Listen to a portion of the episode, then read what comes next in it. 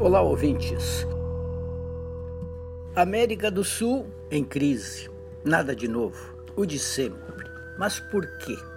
O STF decidiu no Brasil cumprir a Constituição. Isso desagrada muita gente. A Constituição brasileira não permite a libertação de condenados em segunda instância. Ela obriga, salvo prisões cautelares. Está no texto Talvez tenha de se mudar o texto, mas aí é outra discussão. Por quê?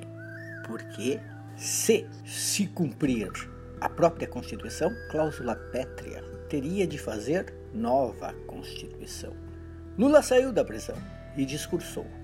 Para uns, um discurso de polarização, ressentido e violento. Para outros, um discurso forte, incisivo, um discurso político pensando em eleições, mas principalmente pensando em todos os desfuncionamentos da justiça e da economia brasileiras. Aumenta a polarização? Talvez. De toda maneira, o Brasil é um país polarizado. Evo Morales renunciou na Bolívia. Renúncia ou golpe? Golpe ou reação a uma fraude eleitoral? América do Sul em convulsão.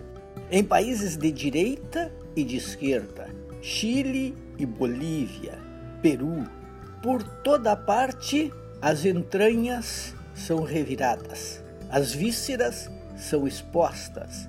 América do Sul ainda não conseguiu resolver os seus problemas básicos.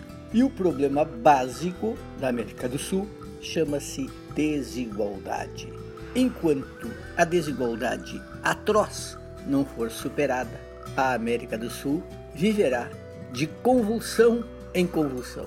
Esperava-se que a fase dos golpes já tivesse passado. Não passou. A América do Sul continua a ser o que sempre foi: um lugar de ciclos, de esquerda, de direita, de golpes ou de contragolpes de fraudes e de desesperança. Até o próximo.